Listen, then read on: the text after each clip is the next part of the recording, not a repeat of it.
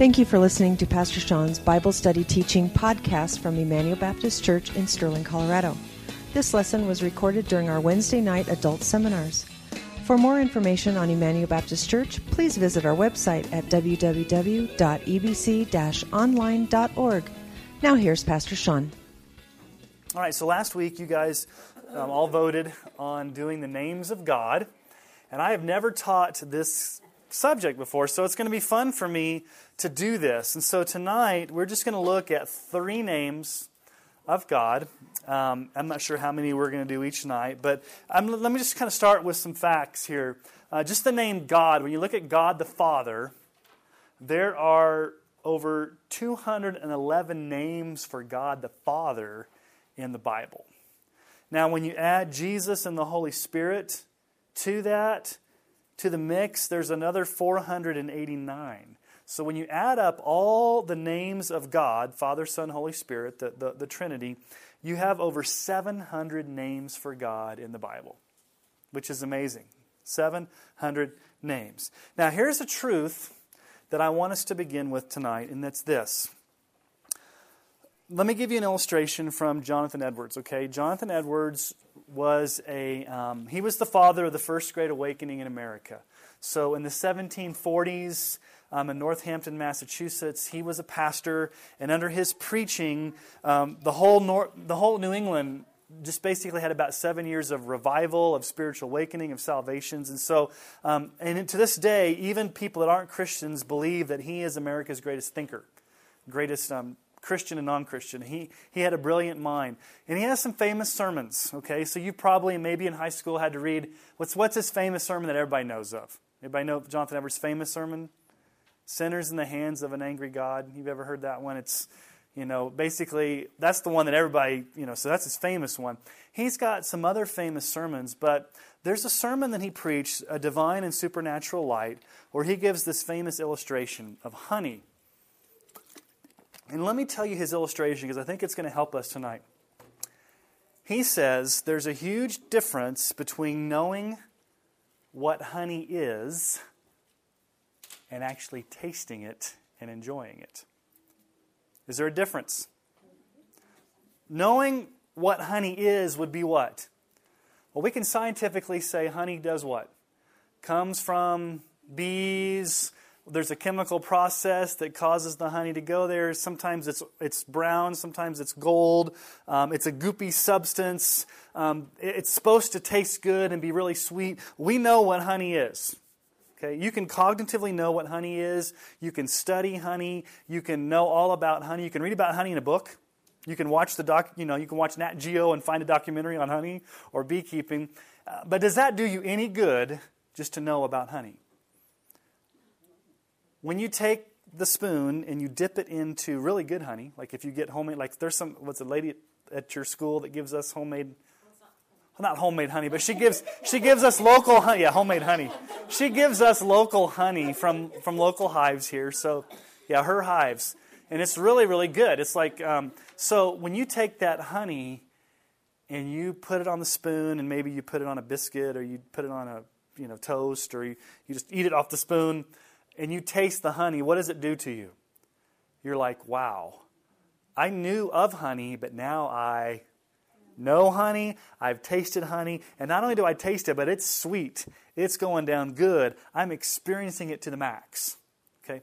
So he goes on and gives this huge illustration of honey, and then he ties it back to our knowledge of God. Can you know about God? Can you know facts about God? Can you study God? Can you read in your Bible and, and know what the Bible says about God? Yes, but is there a difference between knowing about God and knowing God, tasting and seeing that the Lord is good, experiencing Him for who He is. There's, there's a big difference, isn't there not? Okay? That's what divides a Christian from a non Christian. There's a lot of people that know who God is and they can even study God, but we who are Christians have what? We've tasted and seen that the Lord is good. Now, even after we've become a Christian, are there times where our understanding of God is sweetened because we've experienced Him more deeply? Okay. So, how do you experience God more deeply? you get to know him more deeply from his word. And one of the ways that God has chosen to reveal himself to us is by giving us different names that relate to his character. Now, let's just stop and admit something. Are we finite creatures that don't have much knowledge about God? Would you all agree with that? Okay, we're, we're creation. We, everything there is to know about God, we will never know. Okay? We're never going to know everything about God. We can't fully comprehend His majesty, His glory, His holiness. But in His mercy, what has God done to give us a glimpse of Himself? Well, in the Old Testament, He kind of showed up sometimes and spoke. He showed up in a cloud, He showed up in a burning bush, um, a voice from the mountain. Okay, does God do that now? Not, not normally. Okay, how does God communicate to us now? Through His Bible. Okay, so we have a written record of who God is. And even a written record in and of itself, this is what John Calvin says the Bible is. You know, when you go up to a baby and you start talking baby talk to baby, what does baby talk to a baby? You know, you're like, you're not really making sense, but you're just kind of goo goo guy, you know, you're, you're, you're baby talking to, to make sure, like, mama, dada, you're, you're using words that a baby can understand. Calvin says that's what God has done in the Bible. He's, he's so high and infinite that when he writes, when he, he's written the Bible, it's like God's using baby talk because we can't get all of him. So what we're reading is God's baby talk to us. It's like God's going, goo goo gaga, mama, because that's all we can understand. So when we read the Bible, God has condescended to give us just a small glimpse of how magnificent he is, and it's almost like baby talk. That's, that's Calvin's analogy. And so um, when God speaks through his word, he's given us his name. Now, in our culture, names don't mean that much. Now, you may have been named after your uncle or you may have been named after a family member, but we, in our culture, the Hebrew culture, names meant something. When you name somebody, it wasn't just their name, but it revealed their character or who that person was going to grow up to be. For example, does anybody know the etymology of my name, Sean? Anybody know where it comes from? It's Irish. It's an Irish name and it comes from the English John, or the German Johann, or the Hebrew John. Do you know what eh, the Apostle John? It's a Hebrew word. Okay. Does anybody know what John means? John. The Lord is gracious. That's what the word John is. The Lord is gracious. So, the Lord is gracious is John in Hebrew. It went to German, Johann, to English, John, to Irish, Sean. So I'm named Sean because my parents literally like Sean Connery of James Bond. And I was born when Diamonds Are Forever came out in 1971, and they really liked the name. So I'm named after James Bond character. And so thankfully, I like James Bond. I'm a big James Bond fan because my parents were. But was my name, does my name have anything to do with the etymology of John and the Lord is gracious? Not, not really. Um, what about Aiden, my son Aiden? Anybody know what Aiden means? I know Dawn does. It's Irish. It means bringer of fire or little fire or what we like to call it, the warmth of the home. That's the other name for warmth of the home, but it's related to fire. It goes back to the etymology of fire. And so when, when Aiden was little, was he, he was sometimes a little fire, but we like to think of him as warmth of the home. Okay, Zachary, my other son Zachary. Okay, Zachary comes from the Old Testament character or name Zachariah. Okay, Zachariah. Does anybody know what Zachariah means? I know Dawn does because we've named, named our boy. Zachary was born on Memorial Day weekend. His birthday's May 25th, 2000. Zachariah means the Lord will remember. So we kind of named him sort of because we like the name Zachary, but it's also that image that God will remember. Memorial Day. It's, it's a day of remembering. God's going to remember. Now, obviously, Dawn, my wife, does anybody know what her name means? It's named after a dish detergent, right? No, no, it's not. It's named after a sunrise. No, it's not. Her name is an old her name is an old English name. Her name is an old English name that deals with the sunrise. Okay, so So, yeah, dawn is an Old English term that means sunrise or the dawn of a new day. And so um, there's just the name Dawn. And so um, I like Dawn's name because she brings sun light and sunshine to my life. So every day. And she's also clean, like dish detergent. I'm just joking. So, so anyway, in our culture, I'm just giving her a hard time. I know, I'm sorry. So tonight, um, when we talk about God's name, we need to we need to kind of go back into the world of the Old Testament, especially where names meant something. And so when God's going to give his name, it usually means it's more than just, hey, my name's Bob or my name's Tom. It, it, when God's going to give a name, it's going to reveal something about who he is. And you're going to go back to the original language, especially in the Hebrew, because we're going to look in the Old Testament tonight and see really what that name means. But before we do that, I want to just give you some verses tonight that speak about the name of the Lord. Okay, so we're going to be kind of all over the Bible tonight, mainly in the Old Testament, because that's where it starts. But here's some name, here's some statements about the name. Now, um, Exodus. If you've been reading through Exodus lately, um, God says He's going to do what to Pharaoh? I'm going to harden Pharaoh's heart over and over again. But ultimately, why does God say He's going to harden Pharaoh's heart? And why is God going to release the Israelites out of captivity through the Red Sea and through the Passover? In Exodus 9:16, God is speaking to Moses about his relationship with Pharaoh during the, the plagues, and God says, But for this purpose, he's speaking to Pharaoh here. But for this purpose, I've raised you up, Pharaoh, to show you my power so that my name may be proclaimed in all the earth. So, what two words do you see about God? Power and name. So there's power in God's name, and God desires for his name to be proclaimed in all the earth because he's the God of heaven and earth. He wants his name to extend across the whole world so that that's why he does it. So his name can be proclaimed. Does that mean that God just wants people to say, God? What does it mean? His name means his, in this case, his power, his majesty. Okay? Obviously, one of the Ten Commandments is you shall not misuse the name of the Lord. Now, you can take that two different ways. Actually, let's turn there real quick. This wasn't in my notes, but I just thought about it. If we're talking about the name of the Lord, we probably need to go to one of the commandments that addresses his name. So, Exodus 20 is where we find the Ten Commandments. In Exodus 20, verse 7, Exodus chapter 20, verse 7. This is the, the third of the Ten Commandments. So, the first of the commandments is you'll have no other God. Secondly, is not make an image of an idol and bow down and worship that idol. Here's, here's the third commandment Exodus chapter 20, verse 7. You shall not take the name of the Lord your God in vain for the Lord will not hold him guiltless who takes his name in vain. Okay?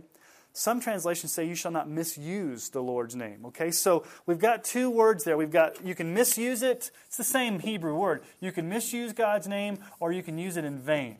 Now, oftentimes, what do we automatically think of when we hear this when we hear this um, this commandment? What's the first thing that we normally grew up thinking?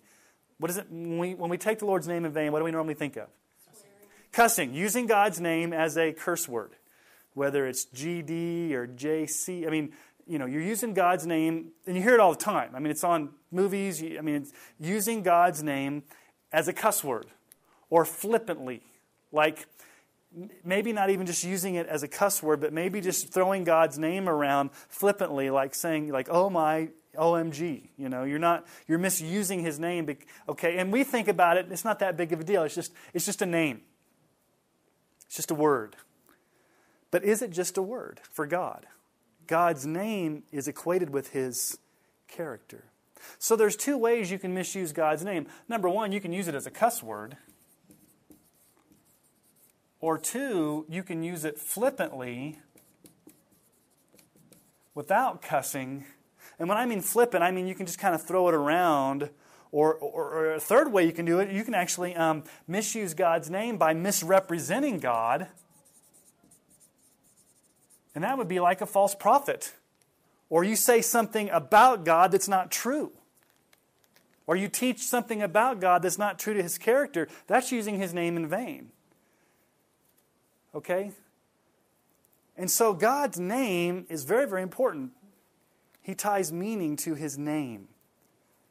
And so in Exodus 9, earlier, when God says to Pharaoh, Hey, listen, Pharaoh, I'm hardening your heart, I'm raising you up, I'm doing all of this to show you my power because you think you're the king. You're not in charge. I created you, I'm in charge. And number two, this is going to be heard throughout the whole earth. Now, do you guys remember what happened?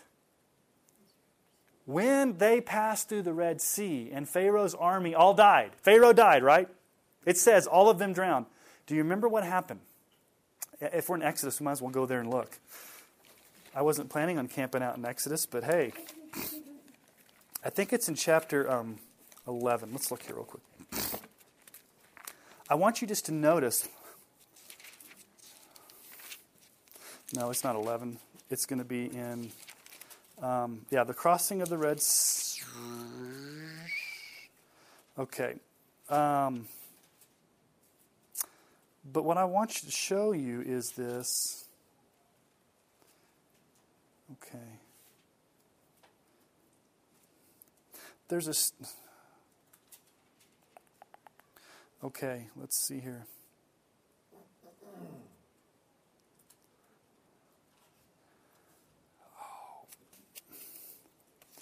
There's a statement in there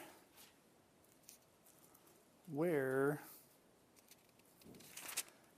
maybe it's in the Song of Moses. Oh, yeah, here we go. Yeah, it's in the Song of Moses.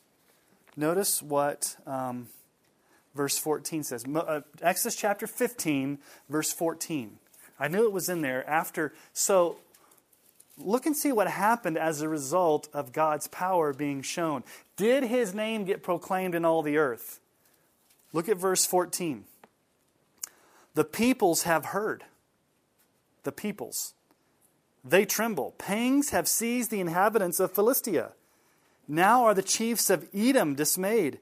Trembling seizes the leaders of Moab, and the inhabitants of Canaan have melted away. Terror and dread fell upon them because of the greatness of your arm. They are still a stone till your people, O Lord, pass by, till the people pass by whom you have purchased. Who does he mention there? Different nations around them the Philistines, the Canaanites, the Moabites, the Edomites. So who heard? Was this just a localized thing where just the Egyptians heard about what God did? Who heard about it? It spread. So much so that by the time you get to Joshua, many, many years later, Rahab had heard about it. All the, it, the God's fame had spread because he raised up power to show, um, to show Pharaoh who was really in charge. So his name did get proclaimed in the earth. How was his name proclaimed? Did people have to go out and proclaim it, or did they just have to hear about his power being shown. When you hear about the greatest, Egypt was the greatest nation in the world. When you hear that the greatest nation in the world, their chariots and their leader were all drowned in a sea, and the people, 600,000 of them men, plus women and children, probably 2 million, walked through and didn't drown, do you have to say much? God's power is on display, and his name goes out to the earth. Psalm chapter 8, verse 1. O Lord, our Lord, how majestic is your name in all the earth. You have set your glory above the heavens. Now, there's different ways the psalmist could have written that. O Lord, O Lord, how majestic is your grace in all the. I mean, it's an old song, right? He could have said grace. He could have said power. He could have said holiness. But what does he say? O Lord, O Lord, how majestic is your name. Where? In all thee. So, what is God's ultimate desire? God's ultimate desire is He has a passion for His glory, that His name, His character, who He is, would be manifest to the entire world. So, why do we do missions? Let me give you a John Piper quote. Think about this for a minute. Missions exists because worship does not. Think about that for a moment. Why do we do evangelism and missions? Because there are people right now that aren't worshiping the name of God.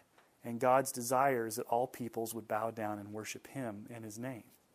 So the reason we do missions is because there's not a lot of worshipers out there. They're worshiping other things, they're worshiping idols, but they're not worshiping God through Jesus Christ.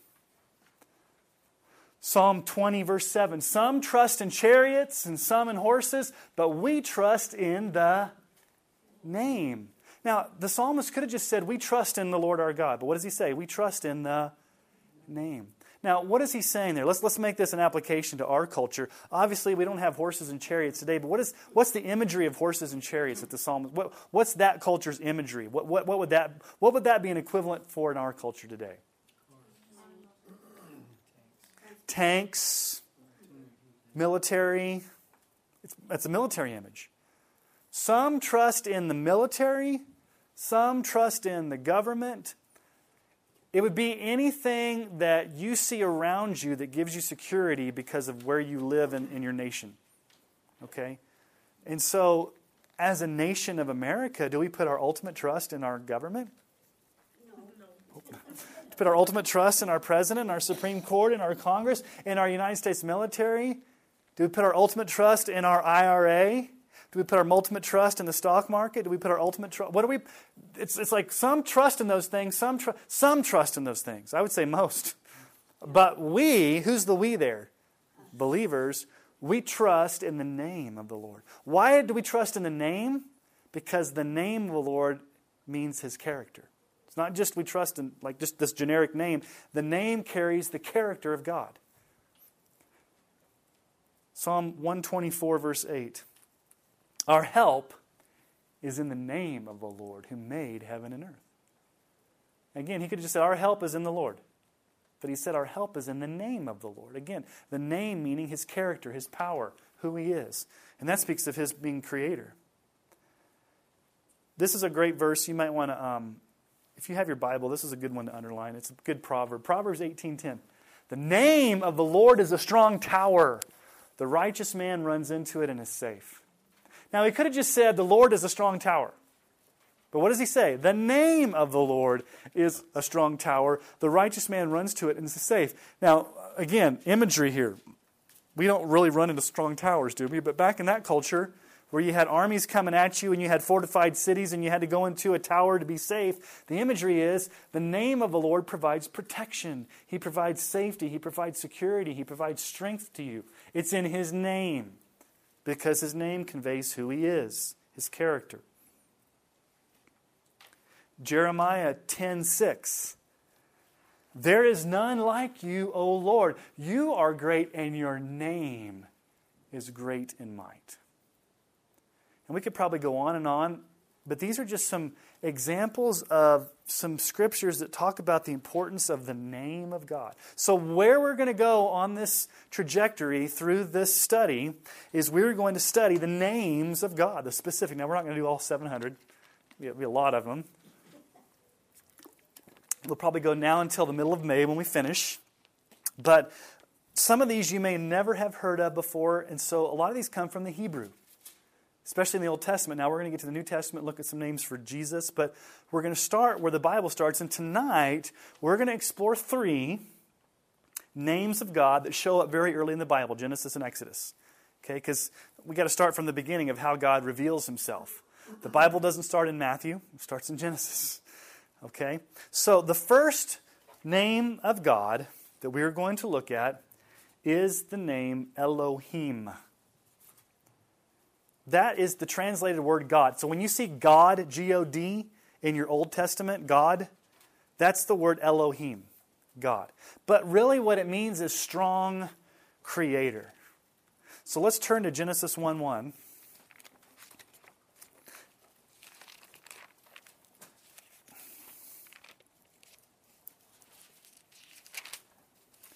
You guys know Genesis 1 1. In the beginning, Elohim, God, created the heavens and the earth. This is the basic word for God in the Bible, Elohim.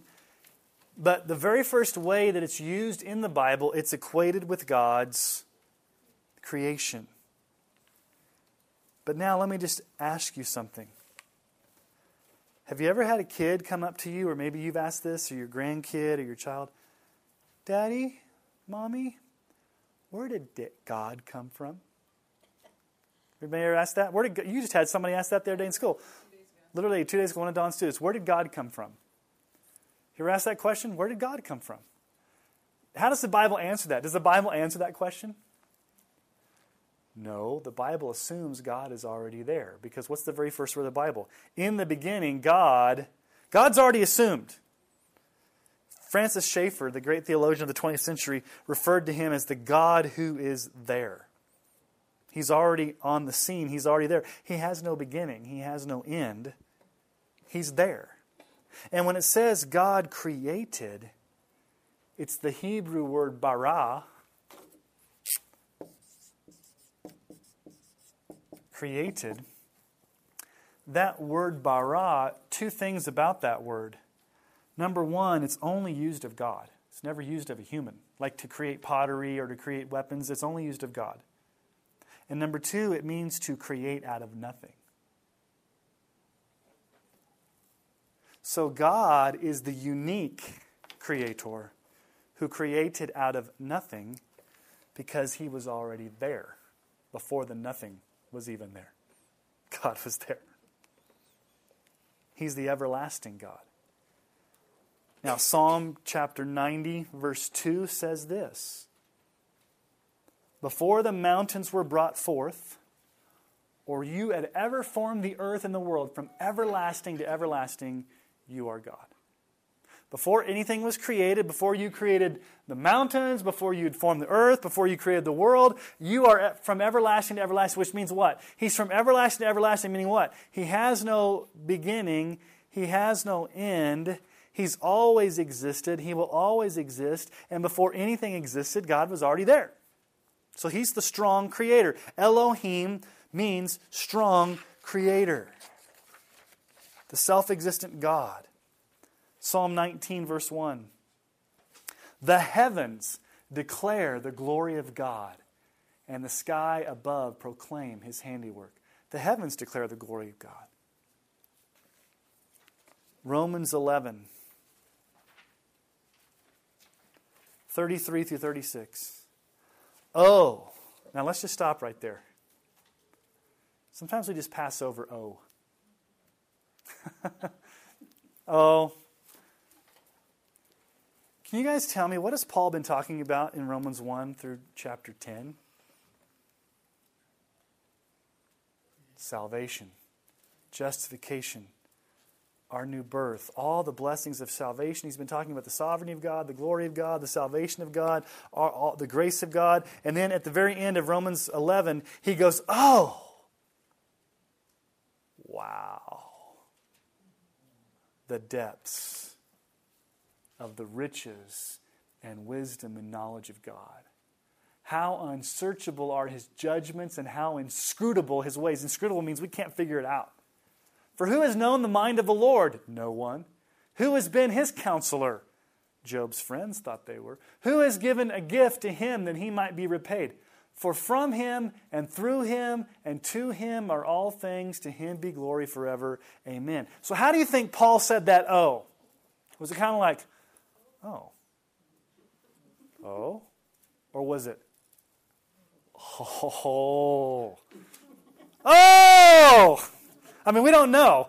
We just know that for some reason it's in the Bible, and it was Paul's expression of, I can't even begin to put into words who God is. This is my best attempt under the inspiration of the Holy Spirit. He's unsearchable. I can't figure him out. He's deep. Who's known the mind of the Lord? We can't even jump into his mind and figure him out. We can't give him any counsel. We can't give him advice. We could never repay him with any gift because everything belongs to him. Everything comes from him. He alone receives the glory forever and ever. Amen. He is the Elohim. He's the strong creator. Oh!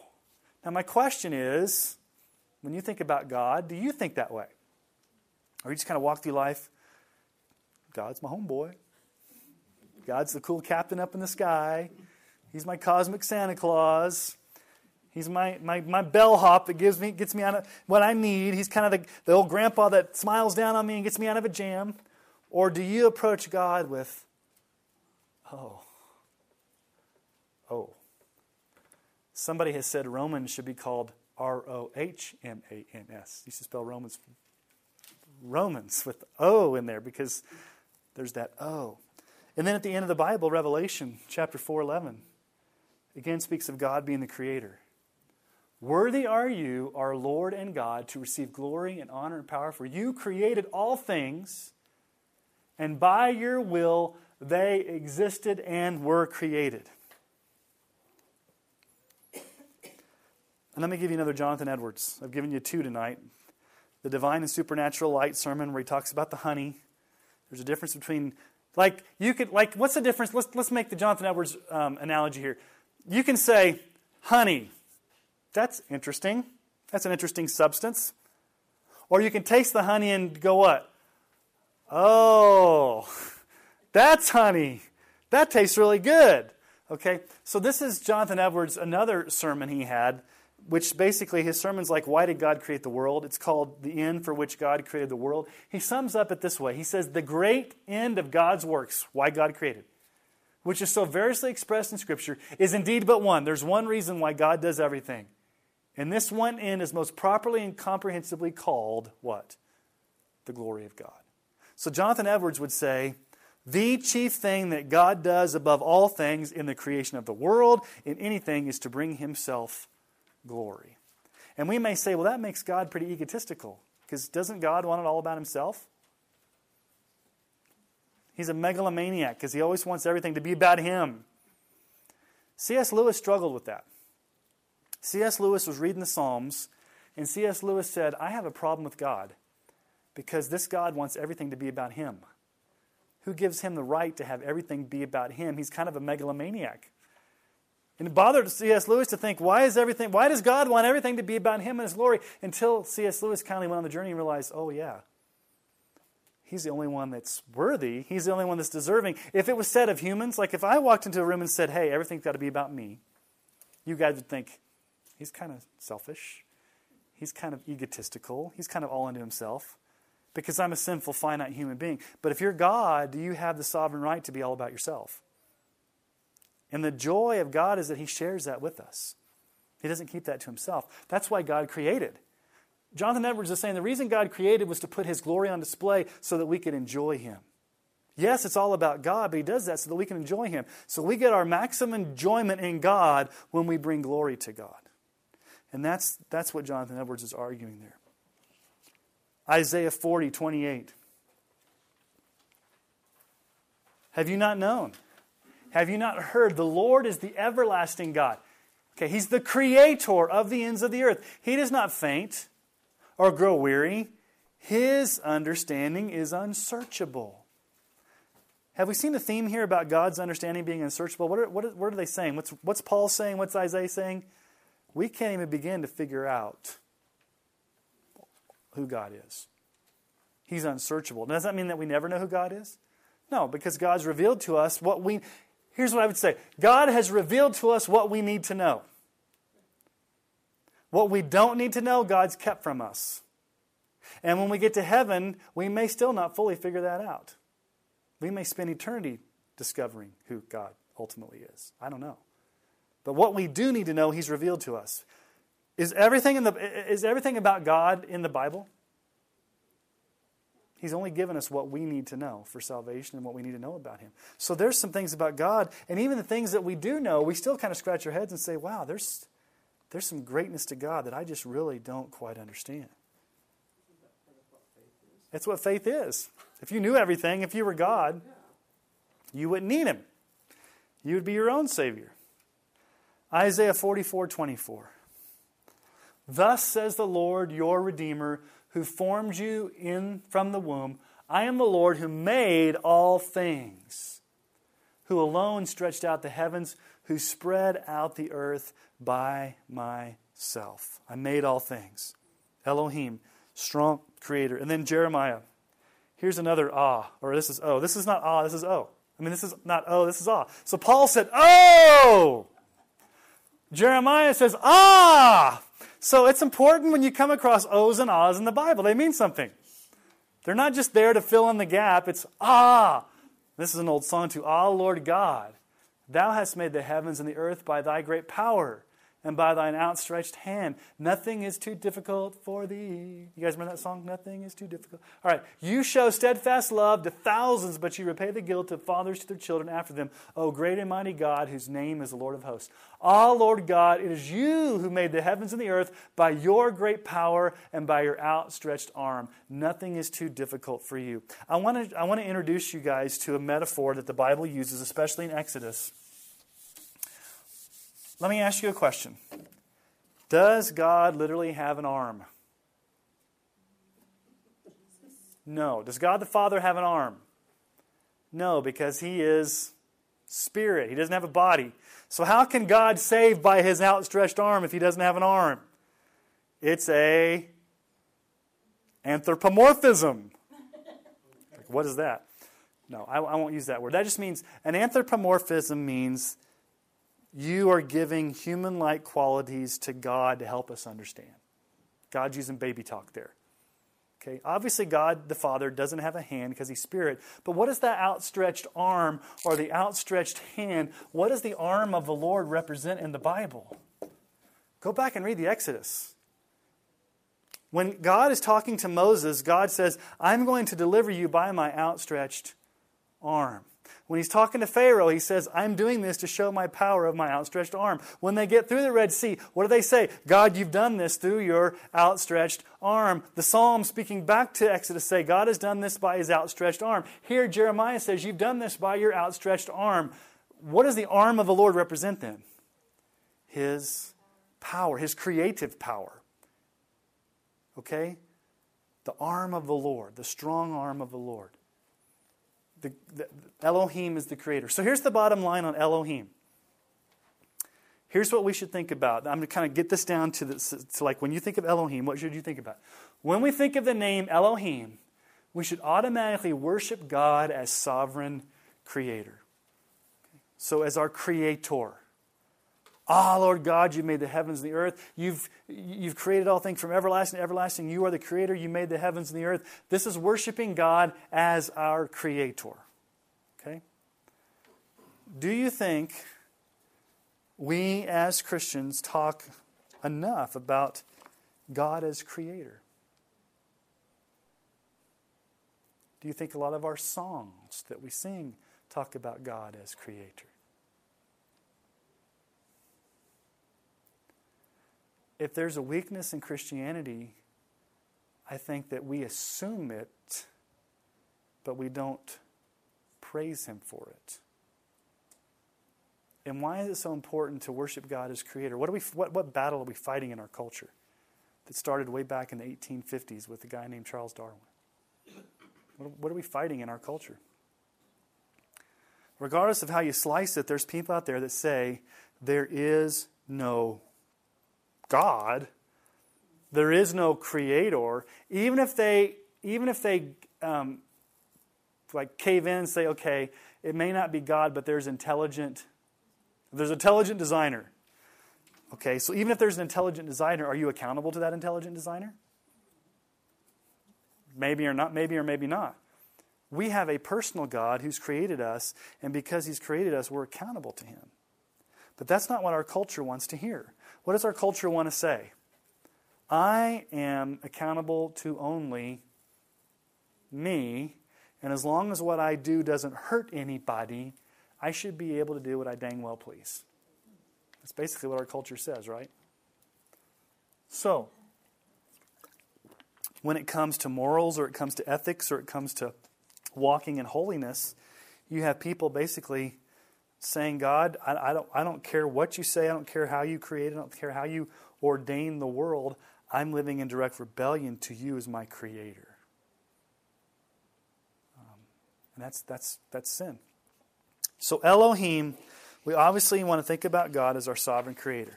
Okay, next big word. Okay, so Elohim, remember, generic word for, not generic, but when you see the word God in the Old Testament, that's Elohim. Now, there's another word that shows up And this is the word Lord, and it'll be in all capitals. L O R D in all caps in your Bible. This is the Hebrew word, the second word, Yahweh. Yahweh. And I call this the unchanging I am. Yahweh. Now let's see the first time the word Yahweh shows up. Let's go to Genesis. It shows up fairly early in the Bible. Shows up after Cain and Abel. If you remember, Cain kills Abel. It looks like the seed of the serpent's going to win over the seed of the woman. But then Adam and Eve have another son, Seth, who becomes the son of the promise. And through Seth's line eventually comes uh, Noah. Look at um, verse 26 of Genesis chapter 4. Genesis 4:26. To Seth also was born a son, and he called his name Enosh. At that time, people began to call upon the name of Yahweh, the Lord. It's the first time the word the Lord shows up in the Bible, Yahweh. Do you see how it's in all caps in your Bible? It's important. Every translation has it in all caps. It's Yahweh, the Lord. Now, what is this related to? With the very first time the word Yahweh shows up, what, what are people doing? What does it mean they're calling on the name of the Lord? What does that mean? It's another word for prayer. They're praying. Okay? This word is often equated with prayer and worship. Okay? Let's go to Genesis 12 8. After Abraham is called of God, God saves Abraham by grace. God chooses Abraham to be the father of many nations. God takes him out of pagan idolatry as a moon worshiper in Ur, the Chaldeans, modern day Iraq. And then Abraham worships. So go to Genesis chapter 12, verse 8. This is Abraham, or Abram, before God changes his name. From there, he moved to the hill country on the east side of Bethel, which is an important place for Bethel was an important place, both Abraham, Isaac, and Jacob. All three of the patriarchs, Bethel was where they always came back to. Pitched his tent with Bethel on the west and Ai on the east, and there he built an altar to the Lord and called upon the name of the. Does that sound almost like exactly what it said back when, when Seth's sons began to call upon the name of the Lord? What does Abraham do? He calls upon the name of the Lord, and what's it equated with there? Building an altar of worship. So when you think of Yahweh, the first time it shows up in the Bibles, it's with worship. They're calling on the name of the Lord in worship. They're praying to the Lord in worship. They're building an altar to Yahweh. Uh, let's go to Genesis 26.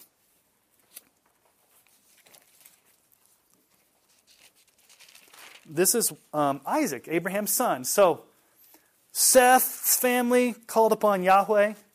Abraham built an altar and called upon Yahweh. What did Abraham's son Isaac do? Genesis 26 25. This is Isaac. So he built an altar there and called upon the name of the Lord, Yahweh. Same exact terminology. Called upon the name of Yahweh. Called upon the name of Yahweh. And what is he doing there? He's building an altar. Okay? So, it's this whole idea that in Genesis, in Genesis, God just reveals himself as the Lord. Call upon the name of the Lord. It's just Yahweh, the Lord. But in Exodus, when God shows up to Moses, God gives Moses more information on what his name really means. Okay? So let's go to Exodus chapter 3, and let's see what God reveals to Moses. Because the, the patriarchs, Abraham, Isaac, and Jacob, and Joseph, they just knew God as Yahweh, the Lord. God reveals himself to Moses and expands upon what that really means. Okay, in the burning bush. So let's, let's just go to chapter 3. It's a very famous passage in Exodus. It's the burning bush episode. So, Exodus chapter 3.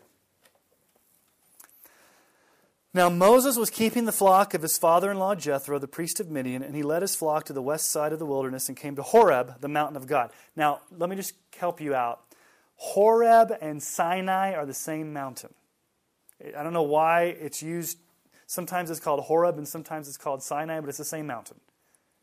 So this is before he even gets the Ten Commandments. He's going to Mount Sinai. So Moses always has this relationship with Mount Sinai. It's just called Horeb here. Okay, verse 2. It's called the mountain of God, actually, because Elijah goes to the mountain of God too. And the angel of the Lord appeared to him in a flame of fire out of the midst of a bush. He looked, and behold, the bush was burning, yet it was not consumed. And Moses said, I will turn aside to see this great sight, why the bush is not burned. When the, what does your Bible say? Lord, Yahweh, saw that he turned aside to see, God, Elohim, both names are used there, interesting. Yahweh and Elohim in the same verse. When Yahweh saw that he turned aside to see him, Elohim called to him out of the bush, Moses, Moses. He said, Here I am. Then he said, Do not come near. Take your sandals off your feet, for the place on which you're standing is holy ground. And he said, I am the God of your father. And what's he linking this back to? The God of Abraham, the God of Isaac, and the God of Jacob. Now, we just looked in, we just looked in Genesis. What did the God, what did Abraham, Isaac, and Jacob call God? The Lord, predominantly. And they called him other things. We'll see here in just a minute. But Yahweh. Moses hid his face. He was afraid to look at God. Now, let's just stop right there. God says, Take off your shoes because you're standing on holy ground. Was there anything special about the sand that Moses was standing on? Why was it holy ground? Because God was there. Why was Moses afraid to look at God?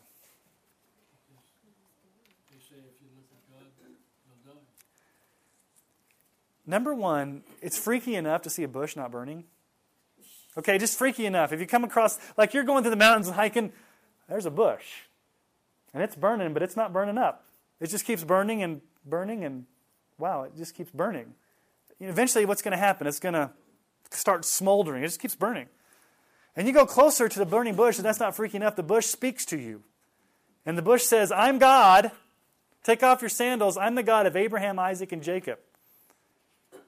So not only is the just the sight of a burning bush, but almost every time God shows up in his power in Exodus and the Old Testament, sometimes it's related to fire.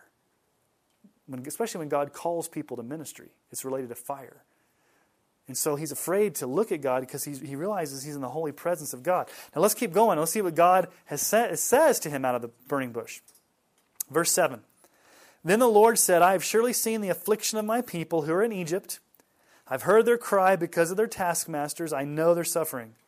And I've come down to deliver them, deliver them, to, to save them, to rescue them, to redeem them out of the hand of the Egyptians, and to bring them up out of that land to a good and broad land to a land flowing with milk and honey, to the place of the Canaanites, the Hittites, the Amorites, the Perizzites, the Hivites, and the Jebusites. And now, behold, the cry of the people of Israel has come to me, and I have seen the oppression with which the Egyptians oppressed them. Come, I will send you to Pharaoh that you may bring my people, the children of Israel, Israel out of Egypt. Now, if that's not scary enough, I see a burning bush, the burning bush talks, it's God, and the next thing God says is, You're going back to the most powerful man in the world, and you, Moses, are going to be the one that's going to bring them back to this land. Now, what do we know about Moses? Why is he in where he's at? Because he fled, because he murdered and got caught. And so for 40 years, he's been hiding out on the backside of nowhere, tending sheep. And God says, I want you to go right back into the thick of where you came from. And then Moses starts, you know, he gives five excuses. This is the first of his five excuses. But Moses said to God, Who am I that I should go to Pharaoh and bring the children out of Israel? Who, who am I? I'm, I'm a nobody. I'm not anybody special. He said, But I will be with you, and this shall be the sign for you that I have sent you. When you have brought the people out of Egypt, you shall serve God on this mountain. And we know that happens, right? What's this mountain? It's Mount Sinai. Second thing that Moses says, okay, well, if you go with me, Moses said to God, verse 13, if I come to the people of Israel and say to them, the God of your fathers has sent me to you, and they ask, what is his name? What shall I say to them? Now, that's interesting. What does Moses ask? They're going to they're going to want to know what the name of this God is. Is it just, I mean, and this, notice what God says in verse 14. It's very important. God said to Moses, I am who I am. And he said, Say this to the people of Israel I am has sent you, or has sent me to you. God also said to Moses, Say this to the people of Israel The Lord, the God of your fathers, the God of Abraham, the God of Isaac, and the God of Jacob, has sent me to you. This is my name forever, and thus I am to be remembered throughout all generations. So God gives two names there, right? I am who I am, but tell him it's the Lord. So which one is it? Is it the I am that I am, or is it the Lord? And the answer is yes. Because the word Yahweh, the word Lord, is a derivative of I am. Stuart, who's written a very good commentary in the New American Commentary, says this about how to translate that Hebrew word I am. Quote, the name should be understood as referring to Yahweh's being, the creator and sustainer of all that exists, and thus Lord of both creation and history, all that is and all that is happening, a God active and present in historical affairs. Now, when you look at that translation, I am who I am. Okay. Now, what, is, what does I am mean? I exist, right? I am the existing one. Did anybody cause God to exist? Has he always existed? So he's the always existing one. But does he also cause things to exist? Does he cause things to be? That's also what this word means. It can mean I am or I exist, but it really means yes, I am, but I also cause things to be in existence. And not only do I cause those, but I sustain those things. So not only am I the one that's always existed, I'm self existent. Nobody brought me into existence. I brought everything into existence. If anything's going to exist, I'm going to keep it existing. I am who I am. And it sounds very close. Yahweh, the Lord, sounds very close to that. Let me just ask you a question Yahweh, what does it sound like? A breath. Yahweh. It's almost like the, the very breath or existence of God. He is that He is. John Piper says this God named Himself Yahweh. That is the absolutely existing one, the one who simply is, who did not come into being and does not go out of being and never changes in his being because he's absolute being. He depends on nothing for his being, and all else depends upon him. That's, that's a pretty great definition. He never came into being. He doesn't ever go out of being. He never changes in his being because he's absolute being. He depends on nothing for his being, and every other being depends upon him for their being. Okay? Now, Yahweh also, Lord, is God's covenant personal name. It's this covenant personal name, the Lord. But with this whole I am that I am, I exist that I exist, I cause to exist, I sustain. Here's also what this word I am or Yahweh means the God who has no needs. Anytime you hear somebody say, God needs dot, dot, dot, or God's trying to, there's a song that I think, I don't even know what the song is, Dawn. We, I kind of make fun of it. She like, it's, it's about God's trying to get these people saved. How would you respond to God's trying to get people saved? Does God try? Because that means if he tries, he could possibly fail. Uh, he gave his best effort. God tried really hard, but at the end of the day, somehow human will or human power overpowered God. God has no needs. Job 26 14. Behold, these are but the. Let me give you perspective here. In the book of Job, a lot of times his friends and even Job are talking about all the things God has done in creation, all these magnificent, you know, cosmic things that God has done in creation. And this statement comes in chapter 26, 14. Behold, these, all the things they've been talking about, are but the outskirts of his ways. And how small a whisper do we hear of him? But the thunder of his power, who can understand? These are but the outskirts of his ways. So think about this the universe is but the outskirts of God's ways. What are the outskirts? When you go to the outskirts of town, you're on the fringes of kind of, okay, which means there's a bunch of stuff still, you know, in there. So, what we see in the universe, even with the greatest Hubble telescope, is just but the out, what, what, what Job's saying here is just the outskirts of God. And it's a small whisper. Creation's like a whisper compared. Like if God were to give his full voice, what would it sound like? Who can understand the thunder of his power?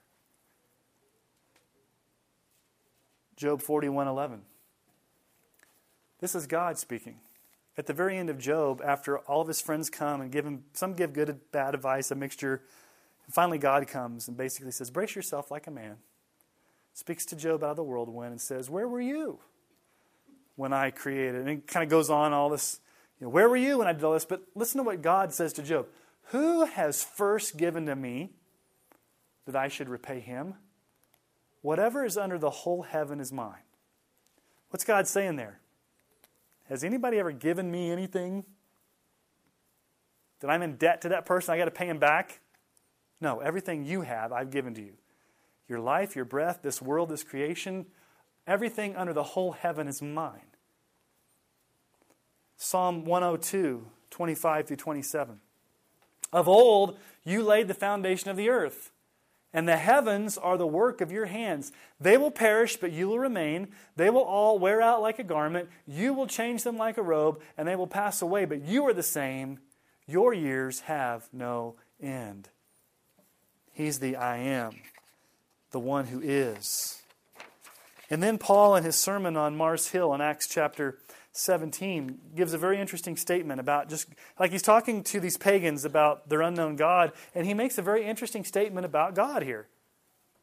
The God who made the world and everything in it, okay, he's creator, being Lord of heaven and earth, does not live in temples made by man. Nor is he served by human hands as though he needed anything since he himself gives to all mankind life and breath and everything. What's Paul saying? God doesn't need us. God can't be contained in a temple that we build. As a matter of fact, God's the one that created you, God's the one that gave you breath, God's the one that gave you everything. He's the creator of heaven and earth. He has no needs. He's the God of no needs. And then we've already looked at Romans 11, the ah, or oh. For who has known the mind of our Lord? Or who has been his counselor? Or who has given a gift that he might be repaid? For to him and through him and through, through him and to him are all things. To him be glory forever and ever. So, we've looked at Elohim. God is our sovereign creator. Yahweh or I am or the Lord. When we think of God as Yahweh or the Lord or the I am, we should worship him in prayer as the self existing one who has no needs but can meet every one of our needs. It's often equated with prayer. Why do you pray? Because you have needs and you're going to the only one who has no needs because he is the great I am. He always exists. Okay? He's the Lord. So Elohim, God. Yahweh, Lord. We're going to look at one other tonight. El Shaddai. El Shaddai. Now, just to let you know, anytime this little L shows up in front of something, that's short for God, like Elohim. Um, it's God of something, like God hyphen.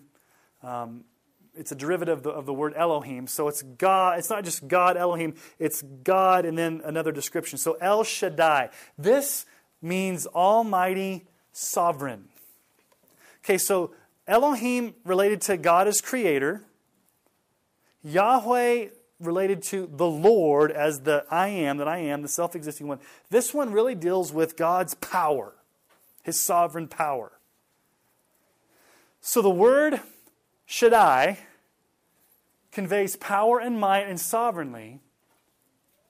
Sovereignty. But here's where it comes into play.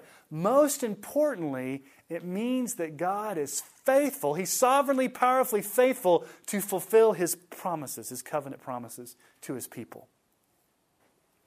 Okay? It can also be translated, El Shaddai can also be translated, He who is sufficient.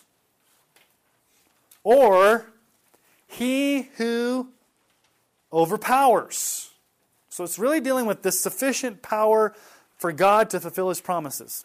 Now, almost, almost every time El Shaddai is used in the Bible, especially in Genesis, it's almost always accompanied by the word bless. And what promise did God make to Abraham and to Isaac and to Jacob? That he would bless them with the covenant promise of being a nation, of having a promised land, of, of having many descendants. So let's turn to Genesis 17. This is where the first time the word El Shaddai shows up when God gives a promise to, to Abraham. Genesis 17, 1 through 8. This is the covenant of circumcision. Um, this is the first time God refers to himself as El Shaddai. Okay, so see how different names? Sometimes he's Elohim, God. Sometimes he refers to himself as Yahweh, the Lord. Here he's going to refer to himself as El Shaddai. So Genesis chapter 17, verse 1. Let me get a drink of water here real quick before we start while you guys are getting there.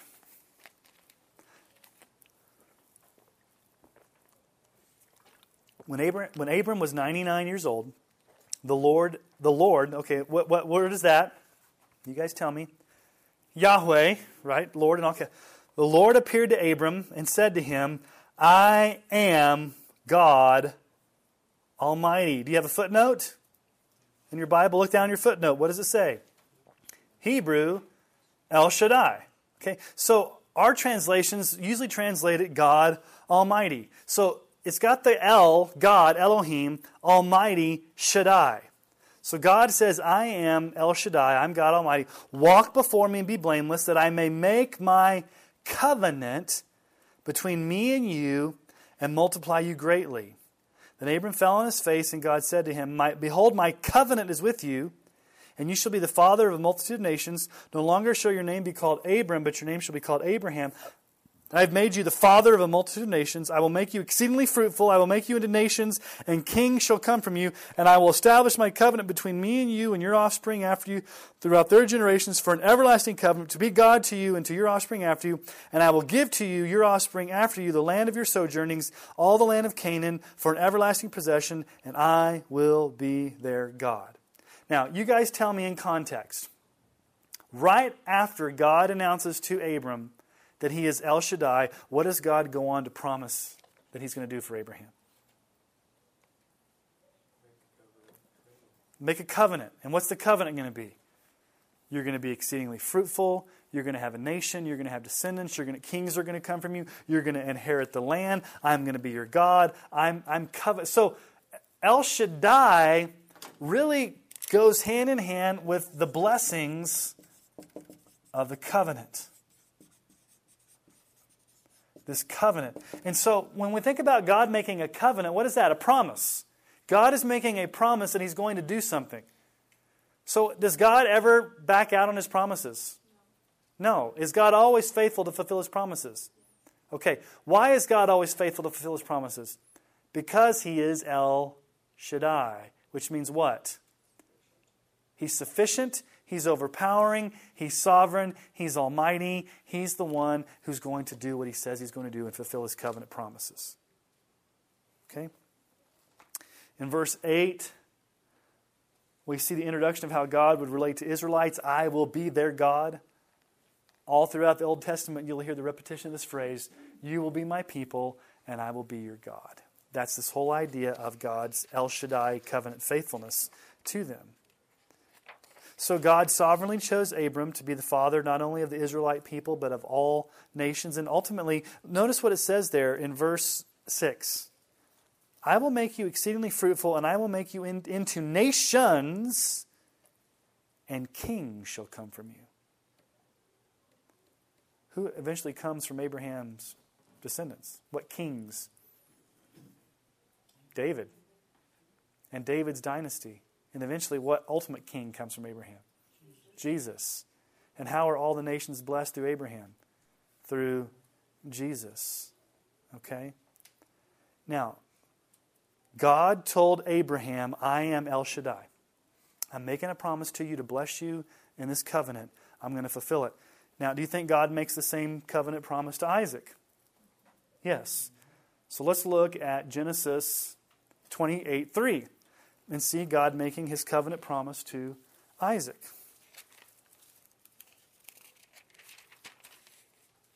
I'm sorry. Yeah, Isaac.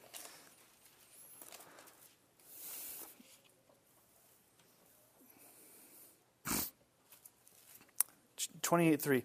God Almighty. Now, where's your footnote down there say?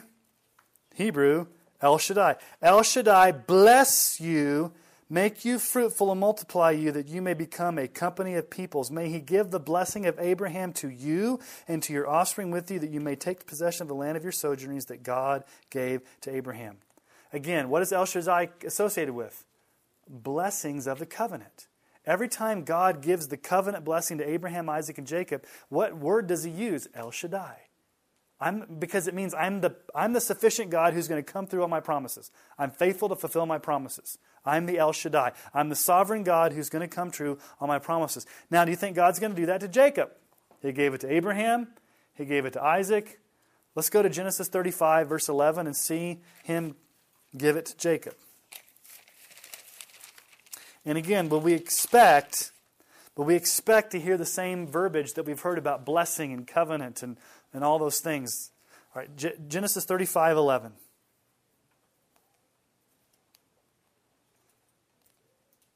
Actually, let's go, um, let's start in verse 9. God appeared to Jacob again when he came to Padan Aram and blessed him. And God said to him, Your name is Jacob. No longer shall your name be called Jacob, but Israel shall be your name. So he called his name Israel. And God said to him, I am El Shaddai. Be fruitful and multiply. A nation and a company of nations shall come from you, and kings shall come from your own body. The land that I gave to Abraham and Isaac I will give to you, and I will give the land to your offspring after you. Okay, what does he reiterate to Jacob? He tells Abraham, I am El Shaddai. I'm going to bless you with covenant promises. To Isaac, I am El Shaddai. I'm going to bless you with covenant promises to Jacob, I am El Shaddai. I'm going to bless you with covenant promises. So El Shaddai means the one who's sovereignly sufficient to come true on his promises. Okay? Now let's see where else that term Shaddai or El Shaddai shows up in the Old Testament. This is to the patriarchs, but it also shows up in other places. As a matter of fact, I love how the Bible fits together. Because notice what God, Yahweh, the Lord, says to Moses in Exodus chapter 6. God says to Moses, I appeared to Abraham, to Jacob, to Isaac and Jacob as El Shaddai. Did we just read that three times? Okay. So Obviously, the Bible's consistent, okay? We saw it three times in Genesis. We get to Exodus, and God says, I showed up. I appeared to Abraham, Isaac, and to Jacob as God Almighty. But my name, the Lord, what's that? Yahweh, I did not make myself known to them. I also established my covenant with them to give them the land of Canaan, the land in which you lived as sojourners. Do you see how it's tied to the land, it's tied to the covenant, it's tied to the promise, it's tied to the blessings? God is telling Moses, listen, the reason that you're going to take the Israelites out of Egyptian captivity is because, as the El Shaddai, I'm making the promise that I gave to Abraham, and Isaac, and Jacob come true through you when you lead them out. You're going to, and eventually Joshua is going to be the one that leads them in there. It's interesting. God did not reveal his name, the Lord, to them. He called himself El Shaddai. When did God make known his name, I am the Lord? He made it known to Moses in the burning of the bush. Okay? All right. So, let's go some other places in the Old Testament where we find the word Shaddai or El Shaddai, Almighty, Sovereign. Job 11:7. Can you find out the deep things of God? Can you find out the limit of the Almighty? And what would be the answer? Does anybody here know the deep things of God? If the universe is the outskirts of his ways, then what are the deep things of God? Can you find out the limit of the does, does the Almighty have a limit? No. Okay. Go back and read Job. Just sit down. I encourage you, to sit down and read Job in one sitting. It'll probably take you about a couple hours. And sometimes it's hard to trudge through, but by the time you get out of Job, you really have this expanded vision of who God is. It's pretty, pretty amazing. Job 42 2. This is what Job says at the end. One of my favorite verses on God's sovereignty. I know that you can do all things and that no purpose of yours can be thwarted. Let's just stop right there. I know you can do what? All things. Can God do all things? Does God have is there anything that can limit God? No, because he says, and that no purpose of yours can be what does thwarted mean? Change, stop, stymied, sidetracked. So if God has a purpose, what's a purpose? A plan or a decree. If God has a purpose, can anybody stop it? Is it going to be accomplished? Yes. Why? Because God can do all things. Why can He do all things? Because He's Elohim, the Creator. He's the self existing one, Yahweh, and He's also El Shaddai, the all sufficient, powerful one. He can do all things. Psalm 91, 1 through 2. He who dwells in the shelter of the Most High will abide in the shadow of the El Shaddai, the Almighty. I will say to the Lord Yahweh, my refuge and my fortress, my God in whom I trust. You got all three words in that verse. Well, let's translate it in Hebrew. We'll, we'll make well half Hebrew, half English. Okay, you guys help me. He who dwells in the shelter of the Most High will abide in the shadow of El Shaddai. I will say to Yahweh, my refuge and my fortress, my Elohim in whom I trust. So even within one verse or a couple verses in the psalm, you've got three names of God right there. That's pretty awesome. You can interchange those names, and sometimes when you read the Psalms, you're just kind of coming across these words and thinking, okay, these are just words that the. But these words mean something now, don't they? Okay? He who dwells in the shelter of the Most High will be in the shadow, in the shadow of El Shaddai, in the shadow of the one who's covenantly faithful to fulfill his promises because he's sovereign. I will say to the Lord, I will say to the self existing one, I will say to the I am, I will say to the one that has no needs, my refuge and my fortress, my Elohim, my creator, in whom I trust. Okay? Let's go to the New Testament. I know we haven't gone there much tonight. I don't think we've gone there at all. This is how Paul kind of ends his prayer in Ephesians chapter 3. 20 through 21. Now to him who's able to do far more abundantly than all that we ask or think, according to the power at work within us, to him be glory in the church and in Christ Jesus throughout all generations, forever and ever. Amen. Now to him who's able to do what? Uh, some, some things. Not just Think about the most expansive thing you can think of, or the most outrageous thing you can ask for. God is able to do abundantly more than that. Now, will He always do that? No, he, but He's able to do that. Why? Because it's His power, and it's all about His glory in the church throughout all generations, forever and ever, through Jesus Christ. So, let's give a summary statement about El Shaddai here. Whoops. When we think ah, well, you guys can read it on your sheet. When we think of the name El Shaddai, we should worship God as mighty to bless us with fulfilled promises. Mighty to bless us with fulfilled promises. Okay, so you guys, let's do a little bit of review. Elohim, what should you think of, or why should you worship God? What, what word should associate with Elohim? Creator. What about Yahweh? I am, the self existing one. El Shaddai, the sufficient, all powerful sovereign who's faithful to his promises. Okay?